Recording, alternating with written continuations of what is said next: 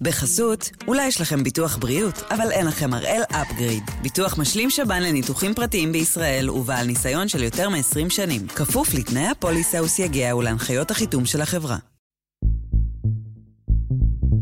היום יום שני, 20 בפברואר, ואנחנו אחד ביום, מבית N12.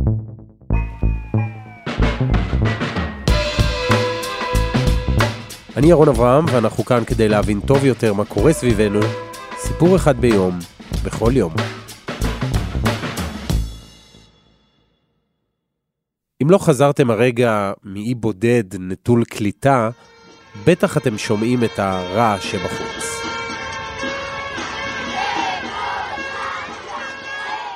ההפגנות נגד המהפכה המשפטית נמשכות בכל הכוח, וכך גם החקיקה בכנסת שדוהרת קדימה.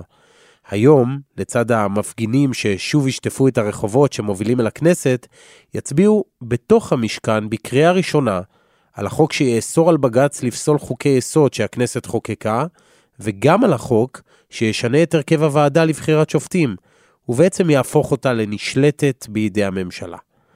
השחקנים הבולטים שמובילים את המהפכה הזאת הם שר המשפטים יריב לוין ויושב ראש ועדת החוקה, חוק ומשפט שמחה רוטמן, אבל הם ממש לא היחידים. מאחוריהם דוחפים ונותנים רוח גבית הם חברי הכנסת של הסיעות החרדיות. וזה יכול אולי להישמע קצת מוזר. הרי אפשר היה לחשוב שהחרדים כמיעוט צריכים את בית המשפט העליון חזק כדי שיוכל להגן עליהם. רק שהחרדים עצמם, הם לא ממש תופסים כך את הפסיקות שיצאו מבית המשפט העליון עד עכשיו. אם כבר, ההפך הוא הנכון. רוצים דוגמה? תראו מה אמר משה גפני כבר לפני שנתיים, הרבה לפני שהמהפכה המשפטית בכלל נולדה. יכול להיות שבאופן פרטי, אה, אדם חרדי, יכול להיות שהוא באמת יגיע לבית המשפט ואולי גם יקבל סעד באופן פרטי. אבל כציבור, אנחנו מעולם, מאז קום המדינה, עד היום הזה, לא קיבלנו סעד. אני לא זוכר מקרה אחד שבית המשפט העליון נתן לנו סעד. אין לי מה לתלות תקוות. אני אדרוש את פסקת ההתגברות, בגלל שזה הגיע לממדים שהם בלתי אפשריים. אז הפעם אנחנו שואלים האם גפני ויתר נציגי הציבור החרדים צודקים כשהם כועסים וממורמרים מפסיקות בית המשפט העליון. ואיך מתבטאת עכשיו המוטיבציה שלהם לצמצם ולהחליש את כוחו. ואת זה נעשה באמצעות כתבינו, יאיר שרקי ודפנה ליאל, שעוקבים מאוד מקרוב אחרי המהפכה המשפטית. דפנה, שלום. שלום, ירון. את יודעת, לרגע היה נדמה שאולי יכולה להתחיל הידברות, איכשהו בקושי עם דחיפה מאוד גדולה של הנשיא, ואז שוב נסיגה אחורה. מה קורה עכשיו? יש בכלל ניסיונות למצוא איזושהי פשרה? תראה, אני לא נותנת אה, סיכוי ממשי לפשרה בין הקואליציה לאופוזיציה בהקשר הזה, ודאי לא במובן הקלאסי של קואליציה-אופוזיציה. אין דרך למצוא את המקף המחבר בין רוטמן ליאיר לפיד בעיניי. אני כן מעריכה אה, שיהיו ניסיונות אחרים, אולי מול מערכת המשפט באיזשהו שלב, גם זה כרגע אה, נראה רחוק, אבל בעיניי לפחות זה מחויב המציאות, אני לא יודעת אה, אם זה יקרה בסופו של דבר, אבל בהחלט ייתכן שהקואליציה על דעת עצמה תאמר שבין הקריאה הראשונה לקריאה השנייה ושלישית, אם היא רוצה למתן את התוכנית הזאת, אגב זה קורה כמעט בכל חוק, אין פה שום דבר מיוחד. מגישים איזושהי הצעה ראשונית, מתחילים בהתחלה עם גרסה כמה שיותר רחבה, ולאורך הדרך מתפשרים, אה, פשוט בגלל שיש עוד שחקנים על השולחן, בגלל הייעוץ המשפטי, בגלל אילוצים כלכליים. זה הדינמיקה בדרך כלל בכנסת, שהצעה מתחילה בנוסח אחד, ובסופו של דבר מגיעה לקו הסיום הצעה רזה יותר. כאן זה יהיה יותר מורכב, כי הגורמים בתוך הקואליציה לא מוכנים אה, לוותר על ליבת הרפורמה, ולכן לא בטוח שהפעם נראה את אותה דינמיקה שאנחנו רואים בדרך כלל בחקיקה. אז זהו, גם בתוך הממשלה אין בעצם קו אחיד. לא כולם חושבים אותו הדבר, יש מחלוקות בכל סיעה, ולפעמים גם בתוך הסיעה עצמה, חברי כנסת שונים רואים את הרפורמה באור קצת אחר. אתה צודק במעט האחוזים שקואליציה אופוזיציה זה, זה ממש לא העניין כאן. עכשיו כשאתה מסתכל בתוך הקואליציה, כל מי שתשאל אותו ותשב איתו על כוס קפה יגיד לך שהוא ודאי מוכן להידברות וגם מוכן לפשרות משמעותיות. וכשאתה מתחיל לפרוט את זה לפרוטות, אתה בעצם מבין שכל אחד מסכים להתפשר על מה שהשני מתעקש עליו. למה אני מתכוונת? נתניהו ולוין, בעניין הזה אגב חד הם למיטב ידיעתי וגם רוטמן, לא מוכנים לוותר על ליבת הרפורמה שהיא שליטה קואליציונית אה, במינוי שופטים. נתניהו מהשיקולים שלו, לוין ורוטמן מהשיקולים שלהם, הם לא מוכנים לזוז בעניין הזה. הם כן מוכנים להתפשר בהתגברות או, בדבר, או בדברים אחרים, כי הם אומרים לעצמם, אם אני ממילא ממנה את השופטים, אז הרבה פחות דחוף לי למצוא מנגנונים להתגבר עליהם. אצל החרדים זה בדיוק הפוך. ההתגברות זה ציפור הנפש שלהם. עוד רגע הם מביאים את חוק הגיוס וחוקים על אברכים וחוקים על אה, מיליון ואחד דברים, והם פשוט רוצים לנטרל את בג"ץ באופן אה, מוחלט, ודווקא מי הם השופטים ואיך הם השופטים, אני פחות מזהה פה איזשהו אה, עניין אקוטי בהקשר הזה. לש"ס, אלא אם הם בסופו של דבר אה, ירדו מחוק דרעי 2, חשוב מאוד הסעיפים שמדברים על שריון חוקי יסוד, זאת אומרת עכשיו מעבירים חוק יסוד שברור שלא אמור היה לחוקק כחוק יסוד כשאתה באידיאל של מה זה חוק יסוד, החוק שימנע מבג"ץ להתערב במינוי אה, שרים ובמינוי של דרעי, והם לא יכולים לוותר בעניין הזה. אז בעצם נוצר מצב שיש פה רפורמה שכל אחד מהסעיפים שלה הוא אה, מכה קשה אה, מבחינת העצמאות של מערכת המשפט והסמכויות שלה, כפי שכמובן המערכת תופסת את זה, אבל אף אחד לא יכול לוותר על מי מה, מהסעיפים, זאת אומרת, כולם מוכנים לוותר, אבל אין הסכמה על מה. ומי שנמצא כאן בתווך, דפנה, הוא לא אחר מראש הממשלה. הוא הרי צריך להכריע בין המפלגה שלו ובין הקואליציה שלו, לבין שורת אזהרות שפשוט לא מפסיקות להגיע, כן? מכלכלנים הכי בכירים בעולם, דרך הידידה הכי קרובה בעולם, ארצות הברית. את יודעת להתחיל לשער מה תהיה התגובה של הקואליציה שלו אם איכשהו נתניהו יגמגם בסוף, אם הוא יחליט לרכך את הרפורמה? תראה, אנחנו רואים שהם uh, מצהירים שהם בשום פנים ואופן לא יסכימו לזה. גם החרדים הודיעו שזה כבר, uh, זה לא בא בכלל בידיים שלהם, זה הרבנים הודיעו שפסקת ההתגברות היא בכלל תנאי להצטרפות לממשלה, כך שאין להם מרחב תמרון. Uh, בהקשר הזה אנחנו יודעים שיריב לוין אמר שהוא יתפטר אם יהיו פשרות משמעותיות uh, ברפורמה. יש לו אגב מחנה גדול שתומך בו uh, בעניין הזה, אני לא יודעת אם הוא ילך עם זה עד הסוף, אבל זה ודאי uh, לא עושה חשק לנתניהו להתקדם לעבר uh, פשרות. יש אה, לא מעט גורמים גם בתוך הליכוד, חברי כנסת אה, שהודיעו שהם אה, דורשים את הדבר הזה ומבחינתם זה ייהרג ובל יעבור. כך שאני חושבת שיהיה לו קשה מאוד להוביל פשרות בתוך הקואליציה שלו, יש לזה תמיכה נרחבת והוא, והוא פה ממש במלכוד, אני חייבת לומר, נתניהו ממש במצב לא פשוט, כי צריך להבין, הבייס שלו רוצה את התוכנית הזאת, זה לא שהוא אה, שכל כך קל לו לקום בבוקר ולומר אני הולך נגד משהו שהבוחרים שלי רוצים. כרגע אני לא רואה את הקואליציה הזאת מתקדמת לעבר פשרות משמעותיות. אני חושבת שהם ינסו אה, למצוא דברים ככה יותר קוסמטיים, יותר טכניים שהם יכולים לוותר בהם. אבל אני מסכימה איתך שלחץ אה, מאוד כבד, מדיני, כלכלי, המחירים החברתיים, אולי בכל זאת יגרמו שם לפשרות קצת יותר משמעותיות. כרגע זה, זה עוד לא שם. להגיע לפשרה, זה יהיה מאוד מורכב הפעם. וזה יהיה מורכב בגלל שבתוך הקואליציה יש מי שרוצה הישגים מאוד מאוד ספציפיים. אתם זוכרים את גפני? זה שנמאס לו לתלות תקוות בבג"ץ? אז עכשיו הוא החליט שלא רק נמאס לו, הוא גם רוצה להראות שנמאס לו. מבחינתו הפסיקות נגד החרדים שיוצאות מבג"ץ פשוט הגיעו למימדים בלתי נסבלים, סגור ציטוט. יאיר שרקי, שלום. שלום ירון. אז בין מגוון הקולות שרקי שמעורבים ברפורמה, אנחנו שומעים כמובן את לוין, וכמובן את סמוטריץ' ואת רוטמן, אבל גם לסיעות החרדיות יש אינטרס מאוד מובהק ברפורמה הזאת. ומה שמעניין אותי זה כמה הלחצים שהם מפעילים מאחורי הקלעים חזקים. חזקים מאוד. אני חושב שהאגף הכי פחות פתוח לפשרה כלשהי, אלו החרדים. או לפחות בנושאים שחשובים להם. פסקת התגברות למשל, שחקיקתה נדחתה אפילו בשבוע, היא הדבר שהכי חשוב לגפני. גם אריה דרעי, שעכשיו מנסה אולי להיות איזשהו מבוגר אחראי, והרצוג רואה בו פרטנר לשיחות, בסוף מאוד מאוד צריך באופן אישי את הרפורמה הזאת. אולי יותר מכל שחקן אחר. ולכן מבחינתם זה גם היה תנאי בסיסי לנתניהו בהקמת הממשלה, וגם עכשיו הם מאוד מאוד לא רוצים שהוא יתקפל. אתה יודע, הטענה של מתנגדי הרפורמה היא כמובן שבג"ץ מגן על מיעוטים, ולכן חשוב לשמור על כוחו.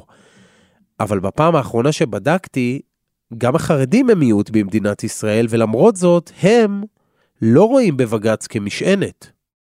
היינו מצפים שהחרדים כמיעוט יהיו אה, אוהדי בג"ץ. תסתכל על השנה וחצי האחרונות שהם היו באופוזיציה. שר האוצר ליברמן מחליט לקצץ את הסבסוד למעונות יום לילדי אברכים, שזה אירוע דרמטי בכלכלתה של משפחת אברך. והוא שר האוצר, הוא קובע מדיניות, הולכים לבג"ץ, ובג"ץ אומר, אתה אמנם יכול לקבוע מדיניות, אבל אתה לא יכול לקבוע את זה לשנה הקרובה. אתה רוצה לבטל, אתה קובע מדיניות, משנה הבאה, אתה לא, לא תבריז להם ברגע האחרון. השר ליברמן קיבל מכה מאוד קשה מהבג"ץ, הוא נלחם עם הפקידים שאמרו צריך להאריך את זה עד סוף השנה, והוא הפסיד וקיבל מכה מאוד קשה היום בבג"ץ. ואני אומר לשר איווט ליברמן, חיפשת בכל מקום אפשרי איך להכות בציבור החרדי, איך לפגוע בלומדי תורה. היום קיבלת מכה. אבל זה היה אירוע מאוד דרמטי, ובאמת בזכות בג"ץ לא קוצצו מעונות היום לילדי אברכים. עוד דוגמה מאוד חזקה, זה רפורמת הסלולר שהעסיקה מאוד את ההנהגה החרדית. והיה לה תאריך, ליועז הנדל כבר היה תאריך שבו האירוע הזה היה נכנס לתוקף. והמונופול בסלולר הכשר היה נשבר. ובג"ץ בא ואמר לו, יש פה כל מיני מורכבויות, יש פה קשיים, אנחנו דוחים את הדיון לתאריך שהוא בעצם היה אחרי הבחירות. וזה הוריד את רפורמת הסלולר, כי הרבה מאוד מהדברים האלה, ברגע שהם נכנסים לתוקף, מאוד קשה להחזיר אותם אחורה. פשוט לא נכנסו לתוקף. כלומר, בג"ץ, לא רק בתיאוריה, אלא באופן מעשי לעיתים מגן אה, על אה, זכויות של המגזר החרדי כמגזר, וגם על זכויות מקומיות. אה, הנשיאה חיות הביאה את זה בנאום שלה, למשל, כשרוצים להקים מקווה נשים ביישוב חילוני, ובג"ץ מתערב וכופה ומכריח את המועצה להקים מקווה. אז זה רק מחדד את השאלה למה חרדים לא מגינים על בית המשפט. והתשובה שהיא לב השיחה שלנו, היא שהחרדים אומרים אולי הוא דואג לנו פה ושם לזכויות הפרט או, או לזכויות האזרח שלנו. אבל הוא במקביל אה, מוביל מגמה ארוכה של שחיקת הסטטוס קוו. זה בגיוס בגדול, אבל זה גם בגיור. יש לנו 15 שנה של פסיקות ששוחקות את הסטטוס קוו בגיור במדינת ישראל, זה גם קשור לעובדה שהכנסת לא חוקקה משהו אחר. בהתחלה מכירים בגיור רפורמי בחו"ל, ואחר כך בגיור אה, אורתודוקסי פרטי בארץ, ועכשיו גיור, כלומר השחיקה היא איטית והדרגתית, והחרדים אומרים, יותר חשובה לנו דמותה וצביונה של מדינת ישראל כמדינה יהודית, מאשר שבג"ץ יגן עלינו מקיצוץ במעונות. ולכן אנחנו נקצץ את, את כנפיו, אפילו שתאורטית, ואולי לא רק תאורטית, הוא לעיתים גם יכול להגן עלינו. אז זה מעניין, אתה אומר, הסיעות החרדיות מסתכלות על התמונה הגדולה בכל מה שנוגע לבג"ץ, הן לא בוחנות את כל הפסיקים והנקודות שבדרך ברצף ההיסטורי הזה, והזכרת את פסקי הדין שהיטיבו עמם. מבחינתם יש כותרת, והכותרת היא בג"ץ נגדנו בנושאים שחשובים לנו, האידיאולוגים באמת. בג"ץ לוקח את נקודת האיזון לצד שלו. אפילו נגיד חוק החמץ אה, בבתי חולים, שעכשיו מונח על השולחן. הוא תגובה לפסיקת בג"ץ, שהיא תגובה להתנהלות בשטח. חוק האפליה הוא תגובה לפסיקת בית משפט, שקנס באיזה סכום אה, בעל בית דפוס או כל מיני מקרים אחרים. כלומר, אתה רואה, מבחינת החרדים בג"ץ הוא שחקן פעיל, שמשנה את הסטטוס קוו בדת ומדינה במדינת ישראל, ואני לא חושב שזה ניתוח לא נכון. כלומר בג"ץ ללא ספק השפיע לעיתים כי הכנסת לא רצתה לומר את דברה או לא הצליחה להתכנס סביב משהו אחר. בג"ץ לאורך השנים השפיע על הסטטוס קוו בענייני דת ומדינה. והחרדים שמים את צביונה היהודי של מדינת ישראל ואת הסטטוס קוו בענייני דת ומדינה גבוה יותר אה, מהשאלות על הגנה על זכויות אה, מסוימות שלהם. תגיד איפה היית שם את האצבע בעצם על תחילת הכעס החרדי? איפה ראינו את המאבק של החרדים בבג"ץ בעצם מתחיל? בואו שנייה נקפוץ אחורה. ב-99, שנים אחדות אחרי המהפכה המשפטית, לדעתי ארבע שנים אחרי פסק דין בנק המזרחי, החרדים יוצאים להפגנת החצי מיליון נגד, נגד בג"ץ. בתפילת שמע ישראל הסתיימה עצרת התפילה של החרדים נגד בית המשפט העליון. יותר מרבע מיליון הפגינו בכותרת די לדיקטטורה השיפוטית. ההתנגדות לבג"ץ הצליחה לאחד את כל הפלגים ביהדות החרדית, ש"ס, האגודה, הליטאים וגם חלקים מן הציונות הדתית. זה די מדהים לחשוב מה היו בכלל הטריגרים לאותה הפגנה. פסיקות בנושא בית הדין הרבני, כל מיני התערבות במועצות הדתיות, דברים שהיום הם כסף קטן. אבל אז כשמחייבים את המועצה הדתית אה, להתחשב בנציגי מרץ ולתת ביטוי אולי לזרמים לא אורתודוקסיים, כשמצמצמים את הסמכויות של בתי הדין הרבניים, כבר אז הם מזהים את הקונפליקט שלהם. זאת הייתה הפגנה ענקית, אגב אני זוכר הייתי ילד בן 6, ואני זוכר את ההפגנה הזאת. כי היא הייתה אירוע מאוד דרמטי. יצאו באמת הרבה מאוד אנשים, גם חלק מהציונות הדתית הצטרפה לזה. ואמרו לבית המשפט, עד כאן עכשיו. נכון, הרבה מאוד שנים החרדים היו בדעת מיעוט בנושא הזה. ונתניהו, כן, נבחר המחנה הלאומי הרבה מאוד שנים, זה לא סוד, זה דובר בלי סוף. הרבה מאוד שנים היה מגן בית המשפט. ו... והחרדים היו שם תמיד, אני חושב.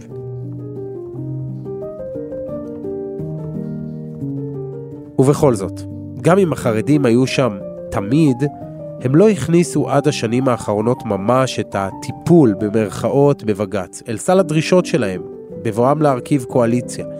משהו השתנה שם בדרך שהביא את בית המשפט העליון להיכנס לתוך האג'נדה של הסיעות החרדיות. אבל קודם, חסות אחת, ומיד ממשיכים.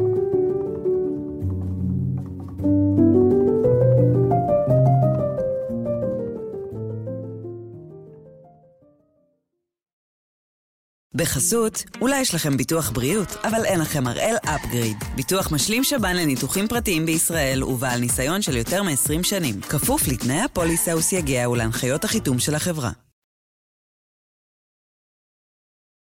שרקי, תיארת קודם את uh, הפגנת חצי המיליון בשנת 1999, אגב, היו שם פחות על פי המשטרה, אבל לחרדים היה אינטרס להגדיל מלאכותית את המספר כבר אז, אולי אגב אפשר ללמוד מזה משהו. אבל זה היה ב-99, אנחנו ב-2023, עברו 24 שנים. ואני שואל, מתי בכל זאת הכעס והמרמור הזה שראינו אי שם בהפגנה, החלו גם להתרגם לרצון פוליטי לשנות את היחסים בין הרשויות, בעצם למה שאנחנו רואים עכשיו עם הרפורמה.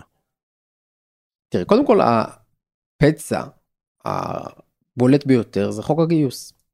חוק הגיוס או כל נושא גיוס בני הישיבות כבר 25 שנה מטלטל את החברה הישראלית ומגרד מאוד לחברה החרדית בגלל בג"ץ. בג"ץ הוא זה שבסוף שנות ה-90 פוסל בעצם את ההסדר של מתן פטור על ידי שר הביטחון. ואז מוביל להקמת ועדת טל וחקיקת חוק טל ואחרי 10 שנים ב-2012 חוק טל מבוטל. וממשלת לפיד נתניהו בנט בזמנו מחוקקת חוק גיוס אחר. ואז חילופי שלטון ב-2015 ואז החרדים מחוקקים חוק גיוס כלבבם ואז בית המשפט פוסל גם אותו. ואז בשלהי אותה כהונה בעצם בגלל שמתווכחים על איך לחוקק איווט ליברמן בעצם פורש מהקואליציה. גם בגלל זה הולכים לבחירות ושם כבר החרדים מבינים בעצם שכל חוק גיוס שהוא לא יעמוד במבחן בג"ץ ובמבחן האדמו"רים גם יחד. ואז אחרי בחירות ב-2019 א' שיש 60 לקואליציית נתניהו וחסרים את החמישה שישה של אה, איווט ליברמן אז ליברמן אומר אין בעיה אבל חוק גיוס כמו שאני רוצה. ועל זה הולכים לעוד בחירות. בפעם הראשונה בתולדות ישראל לא קמה קואליציה אחרי בחירות על זה רשמית אפשר להגיד שהיו מניעים אחרים פוליטיים אני גם לא אתווכח איתך על זה. אבל על זה הולכים לבחירות. אז פתאום כשחוק הגיוס הופך לסוג של נטל פוליטי גם על החרדים עצמם, אז מה, הם מבינים בנקודה הזאת שאת המכשול הזה הם צריכים להזיז מהדרך, בעצם לשנות את המשוואה? ההבנה היא שבחברה הישראלית יש הסכמה, אולי הסכמה כואבת, אבל הסכמה להסדר הלא שוויוני הזה. בסוף בסוף אני חושב שזה די ברור שהחברה הישראלית אולי בצערה והשלימה עם העובדה שחרדים לא התגייסו. אבל בג"ץ נאמן לעקרון השוויון. פעם אחר פעם אומר רגע אבל זה לא שוויוני. אבל זה לא שוויוני. והוא מגרד את הפצע הזה וכל פעם הפצע הזה חוזר לדמם. ואז אומרים החרדים סבבה אז, אז אין שום דבר שנחוקק שיהיה מספיק טוב לנו ומספיק טוב להם. אז, אז אי אפשר לנצח להמשיך בהורדת הידיים הזאת. שאגב עד עכשיו משרת את החרדים כלומר תחשוב יש פה 25 שנה של כדרור. דחייה על דחייה על חוק פסקת אה, אה, אה, תקופת הסתגלות בכל חוק ועד שתקופת ההסתגלות מסתיימת כבר החוק מבוטל ממילא ומחוקקים חוק חדש כלומר יש פה איזה כדרור ארוך שנים. אבל חרדים אומרים יום אחד אולי הכדרור הזה ייעצר אנחנו לא רוצים להיות שם דבר שני מבינים שזה הופך אותם לנטל פוליטי. כלומר זה מצמצם את היכולת שלהם בשותפות הפוליטית וזה הופך אותם לשותפים בעייתיים בממשלות. והם אומרים בוא, בוא נוריד את זה מסדר היום. כאילו בג"ץ הוא זה שכפה בג"ץ הוא זה שדקר את המערכת הפוליטית פעם אחר פעם והכריח אותה לפתוח את ההסדר הזה. אז מה מבחינתם הדרך להוריד את זה מסדר היום עוברת בהכרח דרך פסקת ההתגברות? כן כי טיפול השורש אומר אנחנו נעשה פסקת התגברות שאחת ולתמיד תוריד את הנושא מסדר היום. לא כל חמש שנים ילכו לבית משפט יעתרו והוא יצטרך לפסול ולכן ההבנה היא שאתה לא רוצה להיות זקוק לחסדיו של בית המשפט. שלא כל 4-5 שנים הוא יוכל לטלטל את הקואליציה, לטלטל את החברה, לטלטל את ההסדר הזה. תגיד, אפשר להסיק מזה שיש דברים ברפורמה שפחות חשובים לחרדים? כי בליכוד למשל מצביעים על מינוי שופטים כדבר הכי משמעותי, הכי מרכזי. נגיד דווקא מינוי שופטים, פחות. רוטמן רואה בזה, אתה יודע, את הדגל, שהעם יבחר את שופטיו. זה הדבר אולי שהכי חשוב לרוטמן וללוין. והחרדים ממילא יש להם משהו אמביוולנטי ביחס לבית המשפט, הרי בזמנו ברק הרי רצה שופט חרדי בעליון. והציעו לדיין, לרב דייחובסקי, שבאמת היה אחד אה, מבכירי הדיינים בישראל, הציעו לו כיסא בעליון. והוא שאל את הרב אלישיב, כך מספרת לפחות האגדה, והרב אלישיב אמר לו לא. כלומר החרדים לא מדברים הרבה על בחירת שופטים כי, כי אין חרדי שבאמת יוכל לכהן בעליון, אתה מבין? כל מערכת השפיטה במדינת ישראל היא שופטת לא על פי דין תורה. אז ההגדרה ההלכתית של זה זה ערכאות של גויים. זה תמיד ביטוי שמזעיק אוזן לא, לא דתית, כי אומרים אנחנו לא גויים אנחנו יהודים. נכון, אבל הביטוי ההלכתי הוא ערכאות של גויים. אבל, אבל העמדה העקרונית הבסיסית היא שאנחנו לא, הדינים שלהם זה לא הדינים שלנו. ולכן החרדים פחות חשוב להם לקבוע מי השופטים בעליון, כמו פשוט לצמצם את היכולת של השופטים הליברליים, החילונים, הציונים דתיים, להתערב להם בחקיקה שהם משיגים באמצעות הכנסת. אז בשורה התחתונה, החרדים לא באמת רוצים לשנות את האופי של בית המשפט העליון, הם רוצים במקום לקחת לעצמם את הכוח להתמודד עם הפסיקות שהאופי הזה הכתיב להם במרוצת השנים. נכון, כלומר, יכול להיות שהם ישמחו שבית המשפט יהיה פחות עוין מבחינתם, או פחות אה, אה, פרוגרסיבי מבחינתם, אבל זו לא הטקטיקה המרכזית שלהם, כי אין להם מועמדים לשיפוט. זה לא שלגפני יש רשימה הוא מתעניין בוועדה למינוי דיינים, לא בוועדה למינוי שופטים. ולכן, כל היחס לבית המשפט הוא, הוא... אני לא כל כך רוצה להתערב לכם איך אתם מחלקים את פסקי הדין שלכם, ובלבד שהם לא יתערבו לי בחיי. אגב, אנחנו מדברים על החרדים כקבוצה אחת, אבל שרקי, אם אנחנו רגע שמים בצד את העובדה שלש"ס הכי חשוב כרגע זה להחזיר את אריה דרעי לשולחן הממשלה. יש בין ש"ס לבין יהדות התורה הבדלים באופן שבו הם מתייחסים לרפורמה? אני חושב שיש הרבה דמיון, גם כן מאגפות אחת את השנייה. כלומר, דרעי לא יוכל להיראות מתון בנושאים שהחרדים האשכנזים לא מתונים בהם. הוא לא יכול להיות uh, פחות חרדי, פחות בסדר, פחות צדיק. Uh, אבל אני כן חושב שדרעי כאישיות היה מלהק את עצמו לתפקיד uh, גורם מרגיע ומפשר. אבל תעתועי ההיסטוריה, תעתועיו האישיים, אתה יודע, כלאו אותו לעמדה אחרת מול בית המשפט. החלטנו להרשיע את נאשם אחד, מר אריה דרעי, בלקיחת שוחד לפי אישום אחד, במרמה והפרת אמונים, שלוש עבירות לפי אישומים שניים, שלושה ותשעה, וכן בקבלת דבר במרמה בנסיבות מחמירות לפי, אה, לעניין אישום שניים. החלטנו... לזכות... הרבה מאוד מהשיח היום, אפרופו משפט נתניהו, יסודותיו באני מאשים של שנות התשעים. כלומר, דרעי המציא את השיטה, צריך לזכור את זה. או בוא נגיד הוא פיתח אותה. הוא השתמש בה כפי שאף אחד לא השתמש לפניו. כלומר, הפצע הוא כבר אז. לפני חודש, בית המשפט המחוזי, כמה ימים לפני חג הפסח, חג החירות, הכריע את דיני והרשיע אותי בשוחד. את הכרעת הדין כולכם שמעתם, בשידור ישיר, ברדיו, בטלוויזיה, אתם ועוד הרבה מאוד אנשים בעולם. לא היה עוד תקדים של הכרעת דין כזו, כל כך קשה, כל כך ברוטלית, כל כך אכזרית, שאין בה שום אנושיות בשידור ישיר. אולי במשפט אייכמן, אולי במשפט דמניוק. והמילים הפותחות זה אני מאשים את בית המשפט העליון ככה התחיל אותו תקליטור מפורסם של ש"ס שאפילו זה לא היה תקליטור זאת הייתה קסטה קלטת וידאו כזאת. שבאמת הוביל את המאבק וגם הביא את ש"ס להישג היסטורי של 17 מנדטים כלומר הסנטימנט האנטי בג"צי האנטי משפטני הוא נמצא פה משנות התשעים. אז בעצם אתה אומר אין סיכוי שהחרדים יהיו אלו שימתנו את הרפורמה הזו, אולי אפילו מאחורי הקלעים, כי אתה יודע, במערכת המשפט, לפני שניתן פסק הדין בעניין דרעי, היה מי שבנה על החרדים ממש כמי שיכולים לסלול איזשהו נתיב יותר מתון, כגשר אפילו בין הניצים. בסוף, זו שאלה טובה מיהו הגשר פה, והחרדים מפחדים שהם יהיו הכבש של הסולחה. אתה מבין? הם, מפח... הם לא רוצים שהסולחה תהיה על גבם. וההתגברות למשל, יהיה מאוד קשה, יהיה מאוד קשה מבחינתם לוותר עליה, אבל היא, היא דווקא דרך טובה מאוד לפתור את המשבר.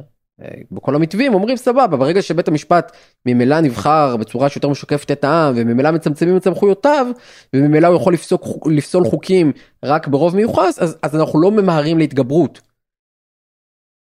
אבל גפני אומר לא התגברות 61 זה מה שמעניין אותו לא מעניין אותו אה, כל התיאוריות האחרות או, או הן פחות מעניינות אותו. אז, אז זה הכל תגובה לעובדה שבית המשפט הוא גורם אה, שאת נקודת האיזון בדת ומדינה תמיד לקח לכיוון הליברלי אני לא מכיר פסיקה שאפשר להגיד שבית המשפט לקח את זה לכיוון המחמיר יותר.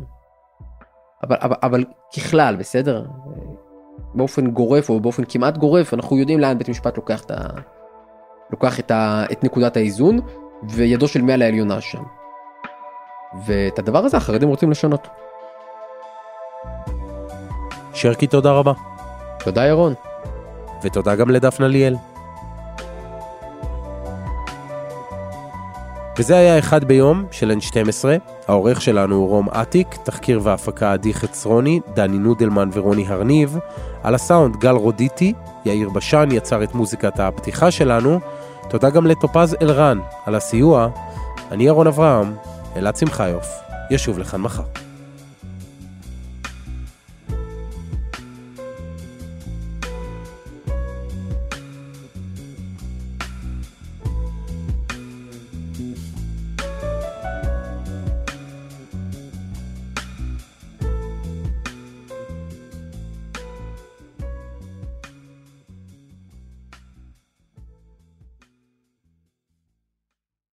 בחסות, אולי יש לכם ביטוח בריאות, אבל אין לכם הראל אפגריד. ביטוח משלים שב"ן לניתוחים פרטיים בישראל ובעל ניסיון של יותר מ-20 שנים. כפוף לתנאי הפוליסה וסייגיה ולהנחיות החיתום של החברה.